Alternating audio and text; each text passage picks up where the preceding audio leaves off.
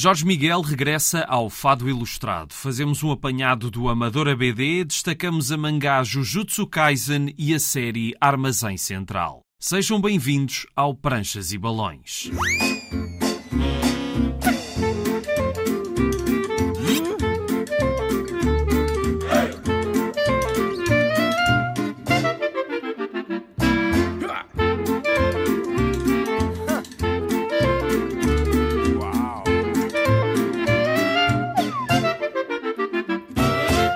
Estamos para mais uma viagem pelo mundo da banda desenhada. Hoje vamos deixar umas notas sobre o Amador ABD, mas antes vamos conhecer o nosso convidado de hoje.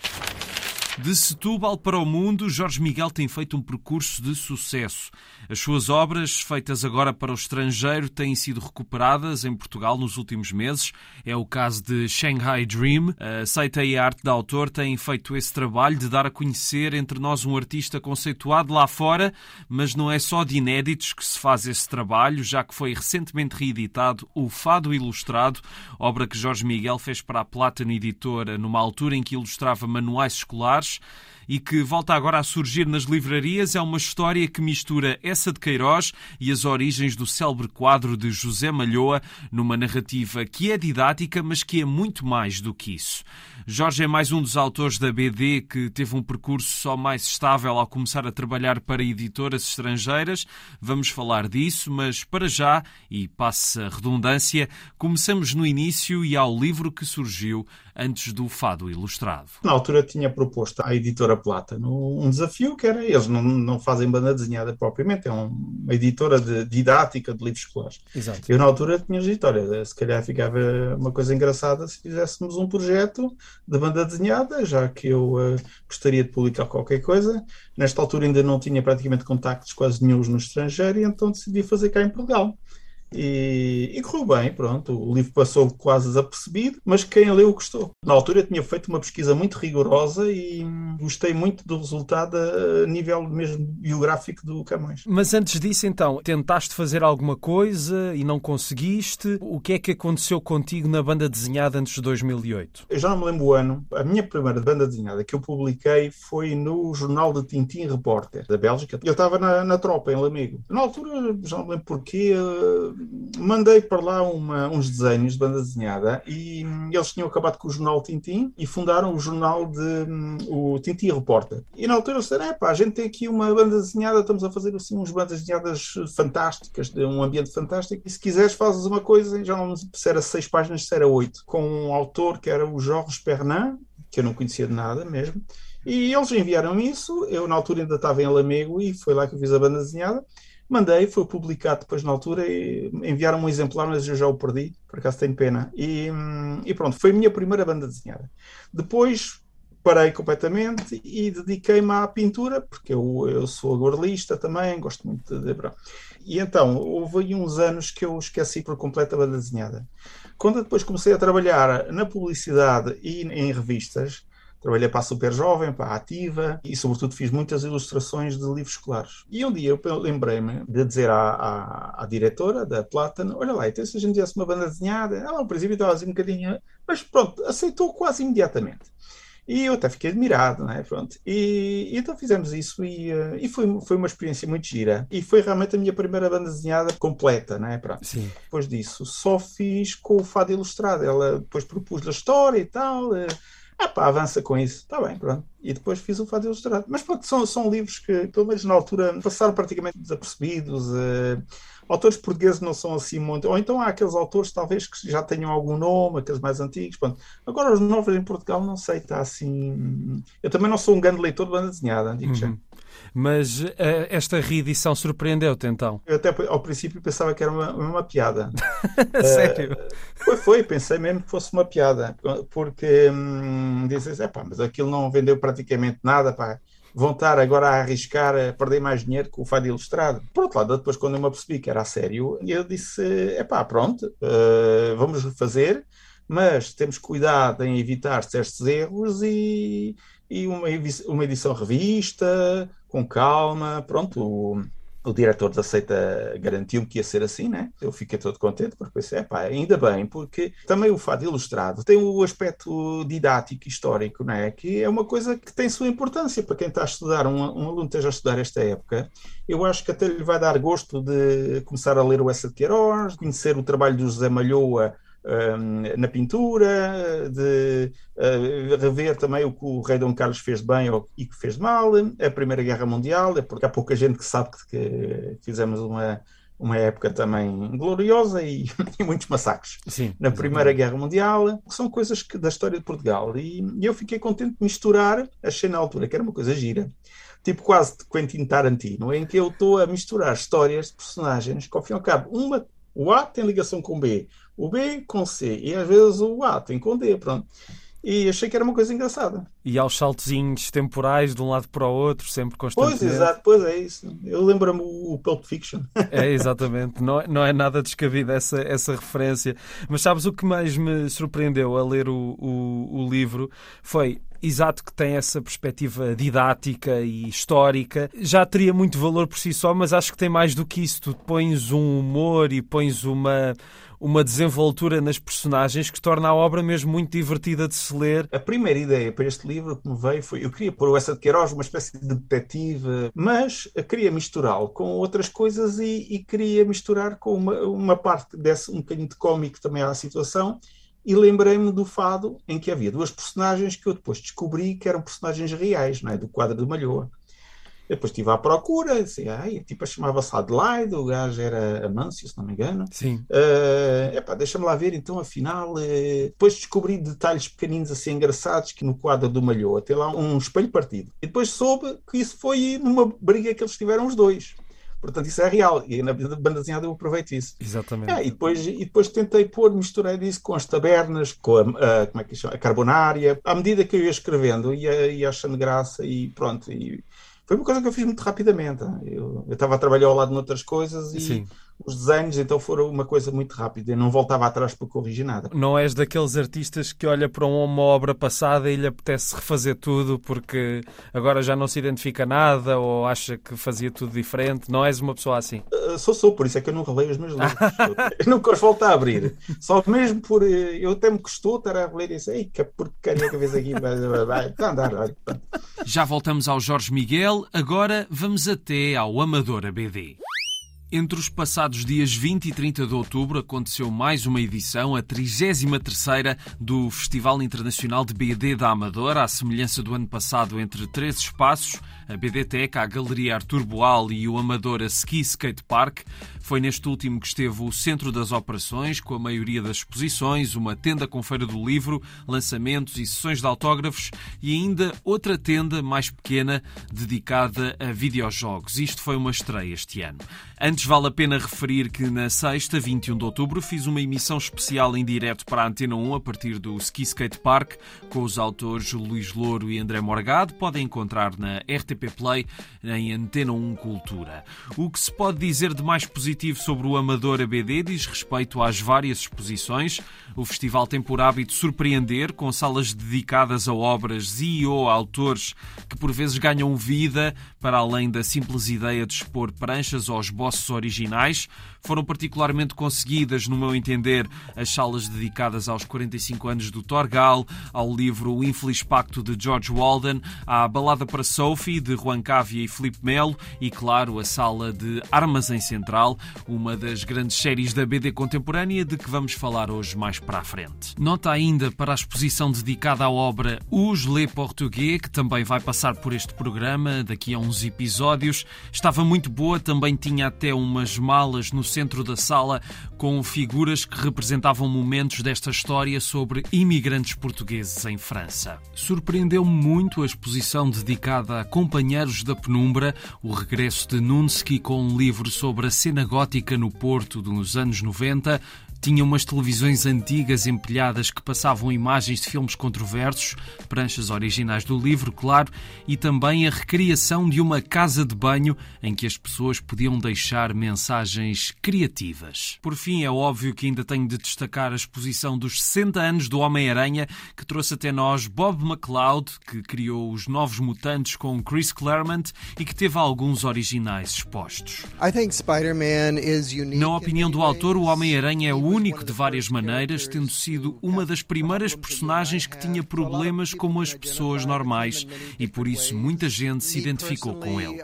Bob McLeod ficará sempre ligado a uma das histórias mais populares do Aranha, A Última Caçada de Craven, trabalho pelo qual tem um grande orgulho. Na altura sabia que estava envolvido na criação de algo muito especial, já que estava a ser publicado nas três revistas do Aranha, algo nunca feito antes, mas não esperava que, tantos anos depois, as pessoas continuassem a falar desta história.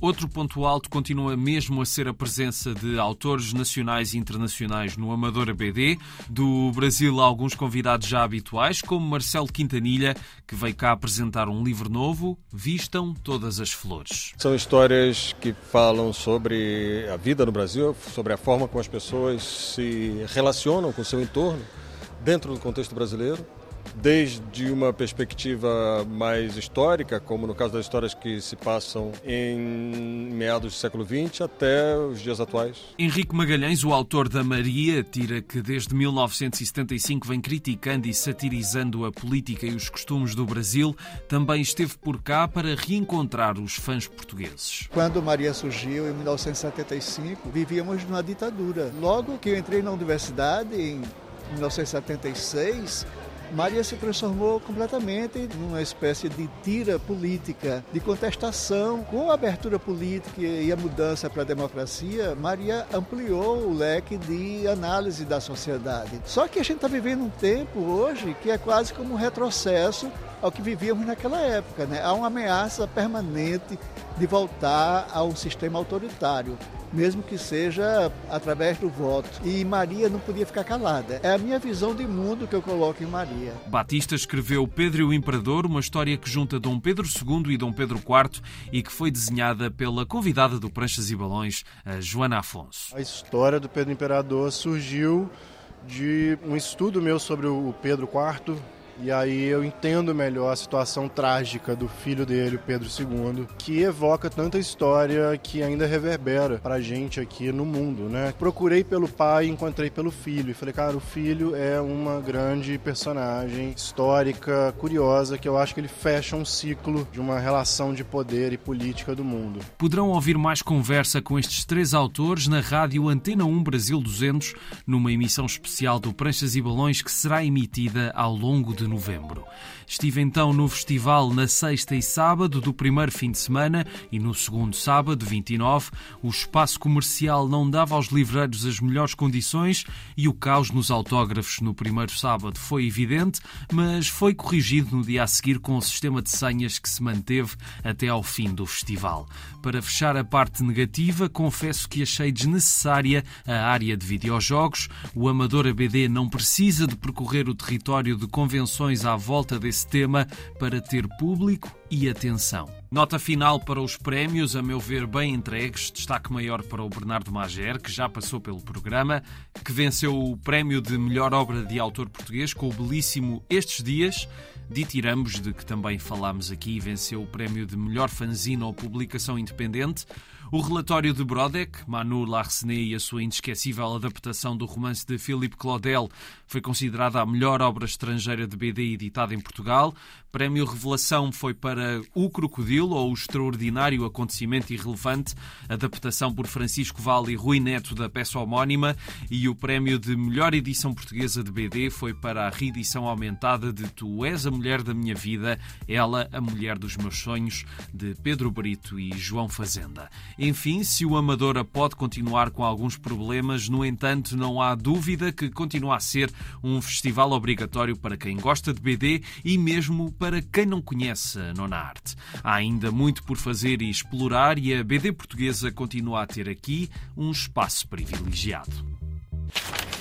Hoje vamos ainda conhecer Jujutsu Kaisen, mas antes voltamos ao Jorge Miguel, ao Fado Ilustrado e ao facto de esta reedição surgir numa altura em que finalmente o autor está a ser descoberto em Portugal. Isto às vezes a gente cá em Portugal vende melhor quando passa primeiro pelo estrangeiro e depois dá a volta e volta aqui, né? E assim já é mais fácil, podem dizer, olha, o autor do Fado Ilustrado é o tipo que faz estas coisas eh, no estrangeiro e tal. Estou contente disso, aliás, eu fiquei contente de, de... porque eh, eu estava à espera de ser publicado em Portugal algum dia, não é? Claro, uh, claro. Foi primeiro publicado em Espanha, com o Shanghai Dream foi publicado em Espanha. E eu disse, bom, já não é mau, já me estou aproximando um bocadinho. E há outra coisa ainda mais espetacular, é que o, o Fado Ilustrado vai ser, já foi aliás publicado em polaco também. Pois. Que aí então é que me surpreendeu muito. Aí então é que pode-se dizer mesmo que eu tive que me beliscar para acreditar, porque em polaco, mas eh, eles sabem onde é que Portugal fica, sabem que Portugal se é alguma vila de Espanha ou não. Ah, não, nós gostamos muito do fado. Isso. Epá. Olha, está bem, pronto. Uh, entretanto, houve um, um, um, argumentista francês que tinha publicado As Cruzadas, uh, acho que é The Crusades, e que ele uh, disse assim: pá, eu gosto muito do teu traço, estive a ver umas coisas na internet. eu acho que ele nem sequer tinha visto banda desenhada minha, viu desenhos. Pá. Sim, sim. E, e ele, numa altura, mandou-me uns e-mails e tal, e um, não queria experimentar, assim, tá bem, olha, boa ideia. E então ele fez uma, fez uma história que se passava no, na época moderna e na Suméria Antiga. Fiz as 48 páginas em storyboard, assim, coisa leve, e fiz bem, quatro páginas a cores e tudo, pronto, acabadas, né? Ele disse assim, pronto, olha, agora vou mandar isto para as, para as editoras e vou começar com o Les Vida Associé. Está bem, fiquei. Mas eu fiquei assim, pronto, não, não sei se... Entretanto, depois ele responde-me a dizer que, olha, o projeto foi recusado, porque eles dizem que não gostam da história, mas gostam muito dos teus desenhos. Ah, é? Ah, pronto, está bem eles vão-te contactar. Entretanto, recebo, passado um, dois ou três dias, um e-mail do diretor dos do dono mesmo, dos Amanhãs Associados.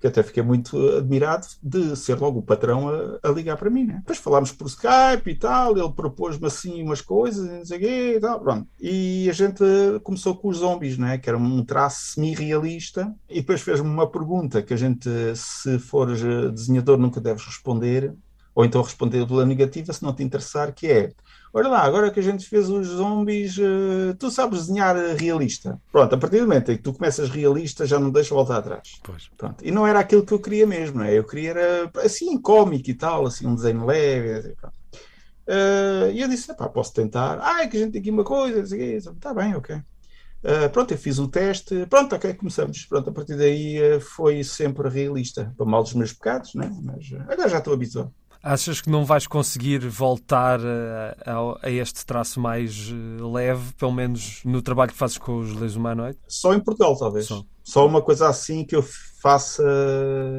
No estrangeiro já toda a gente está à espera de. de... Eu sei porque é assim, eu quando vou aos festivais em França, na Bélgica, na Alemanha, na Holanda, pronto, tenho estes quatro países. Sim.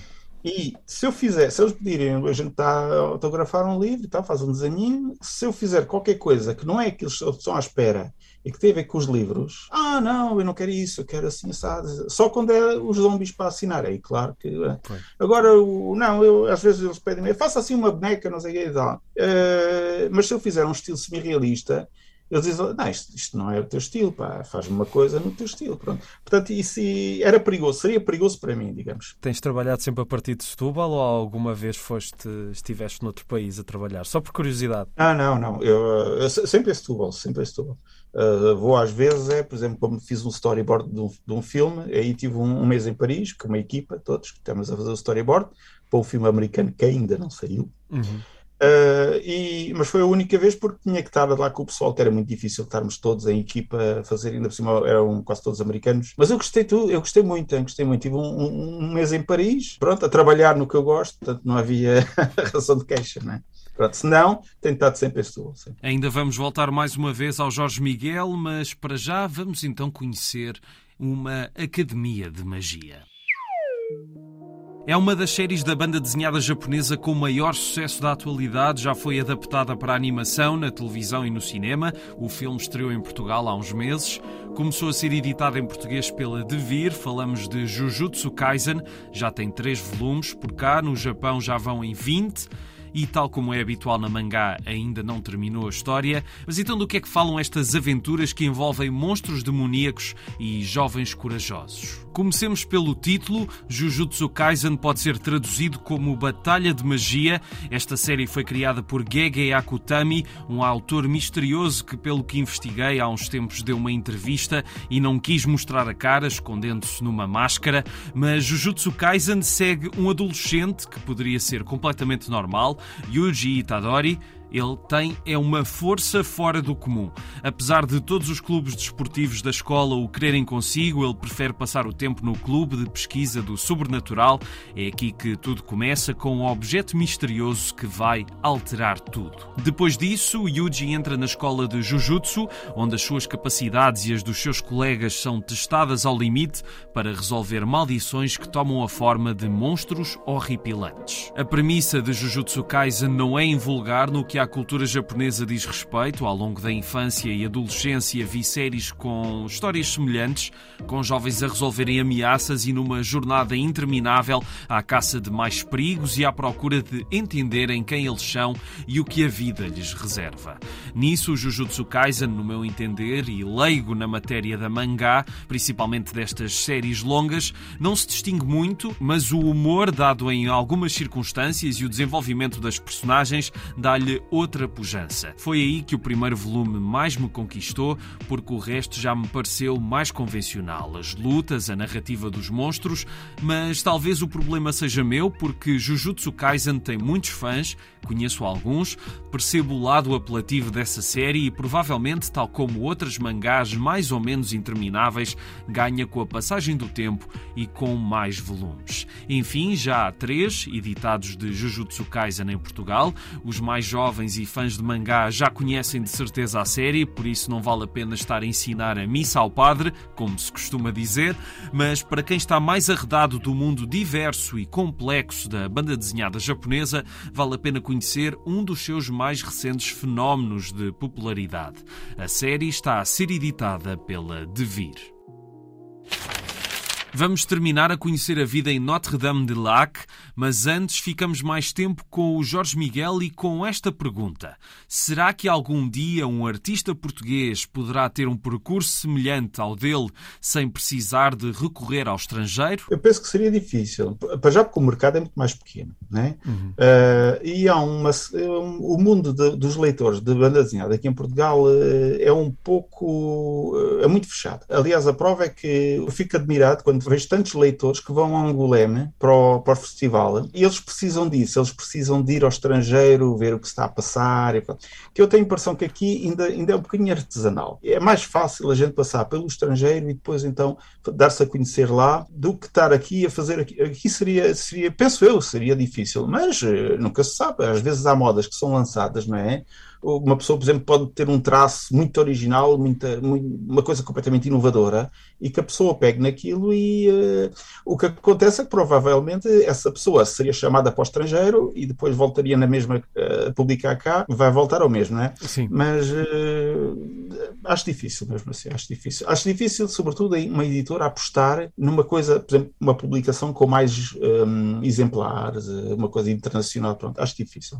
Para terminar, eu costumo pedir às pessoas que convido para virem cá para darem sugestões de livros. Tu já há bocado disseste que não és um grande leitor de banda desenhada, mas se quiseres deixar alguma sugestão de banda desenhada ou alguma coisa que te tenha marcado, ou até alguma coisa que não seja banda desenhada, mas que aches que tenha sido fundamental no teu percurso? Raramente leio banda desenhada porque agora para mim é trabalho posso dizer os livros que eu ainda compro. Cada vez que o François Bouc publica um livro, o desenhador, eu normalmente compro. Agora há uma série também muito gira que é o uh, Undertaker. Também. Undertaker, Undertaker, sim, é muito bom. É muito bom. Pronto, também comprei no outro dia quando fui ao festival, já não sei onde. Um dos autores que, que eu, para mim, me deu vontade de, de desenhar e de fazer eh, banda desenhada foi o Jean Giraud, o Moebius. Né? Quem não conhece o Moebius, eu diria para comprar o, a série do Winkal, que é uma obra fantástica, não é? em desenho desenho, em texto, em, em, em composição. Há coisas espanholas muito boas também, um, o de La Fuente, por exemplo, o Vitor de La Fuente.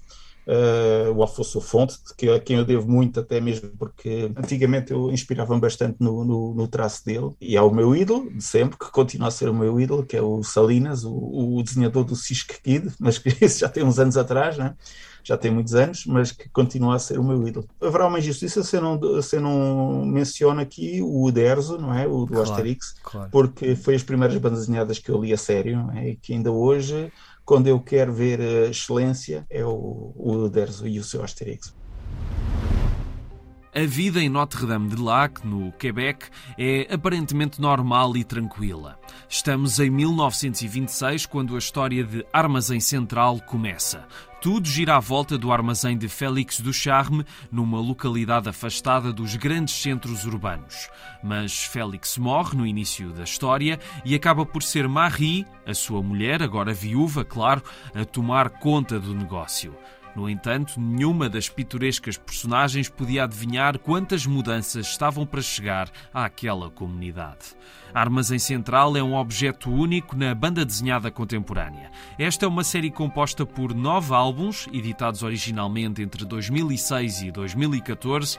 Era primeiro para ser uma trilogia, mas os seus criadores perceberam que a história não podia ficar por aqui. E ainda bem. Depois de uma primeira tentativa em Portugal há mais de uma década, que se ficou pelos três primeiros volumes, a arte de autor conseguiu agora finalizar, este ano, a edição integral com o primeiro álbum e os oito restantes editados em volumes duplos. Esta obra escrita e desenhada por Régis Loisel e Jean-Louis Trippe. É uma parceria em vulgar na banda desenhada, já que é mesmo uma obra feita a quatro mãos nos dois campos. Na parte do desenho, Loisel faz a primeira etapa e Trippe acrescenta a sua criatividade numa segunda de mão e vê-se como ambos se complementam. Os livros dão-nos acesso a ver a diferença do trabalho dos dois autores em esboços comparativos é impressionante como a personalidade de ambos acaba por se misturar para criar quase como que um novo autor único. A narrativa desenvolve-se então com Marie e outras personagens com alguns segredos e preconceitos à mistura que se colocam em confronto de forma mais acentuada a partir do segundo volume, quando chega Serres, que vai despoltar uma pequena revolução em Notre-Dame-des-Lacs com a sua experiência de vida em Paris. A vidinha de todos os dias, modesta e sem grandes novidades, fazia parte daquelas pessoas conformadas com a sua situação, mas ao chegar uma pessoa com ideias novas, tudo vai, aos poucos, mudar. É claro que há sempre quem resiste à mudança, à novidade, a uma ideia diferente da que se teimou em acreditar toda a vida. É como a pequena história que a narração nos conta no terceiro álbum. No início havia um cesto, e nesse cesto havia maçãs, belas maçãs, bem vermelhas. Mas depois, um lindo dia, um verme deslizou para o cesto e começou a devorar a mais bela das maçãs. Ele entra nela, devora, devora. A certa altura, o verme já abriu caminho até ao coração da maçã. Depois, a maçã começa a apodrecer. Depois, em pouco tempo, são todas as maçãs do cesto que vão apodrecer. Por falar na narração, vale a pena mencionar que ela é maioritariamente feita pelo defunto Félix, em todos os livros, um narrador peculiar que vai mudando o seu tom e a sua postura, tal como os habitantes daquela pequena cidade. Já imaginaram morrer, ter consciência depois da morte e perceber como as pessoas mudam, crescem e são felizes sem a nossa presença? É uma das coisas mais inesquecíveis de Armazém Central e tudo mais, também, por exemplo, o conjunto de personagens, todas com um arco narrativo que passa por várias fases e que nos leva a refletir sobre aquilo que fazemos e como vivemos.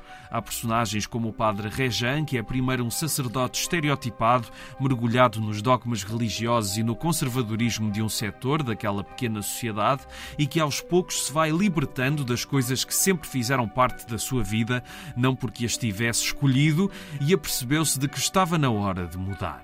Todas as personagens são impressionantes, desde Noel, que ambiciona construir um barco, ao Gaetan, que é uma criança grande à falta de melhor expressão para o descrever, e claro, a própria Marie, que descobre mais sobre si própria no curto espaço de tempo que abarcam os livros da série do que em todo o resto da sua vida.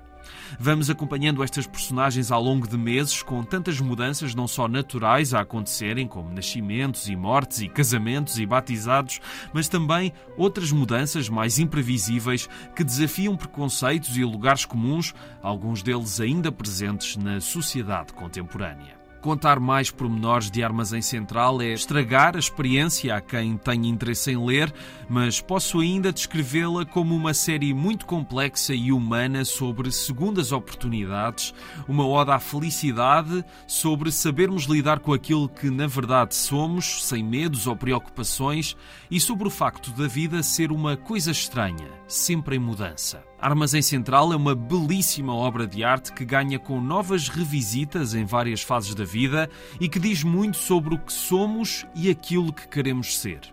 Vale a pena descobrir esta magnífica série numa edição da Arte de Autor.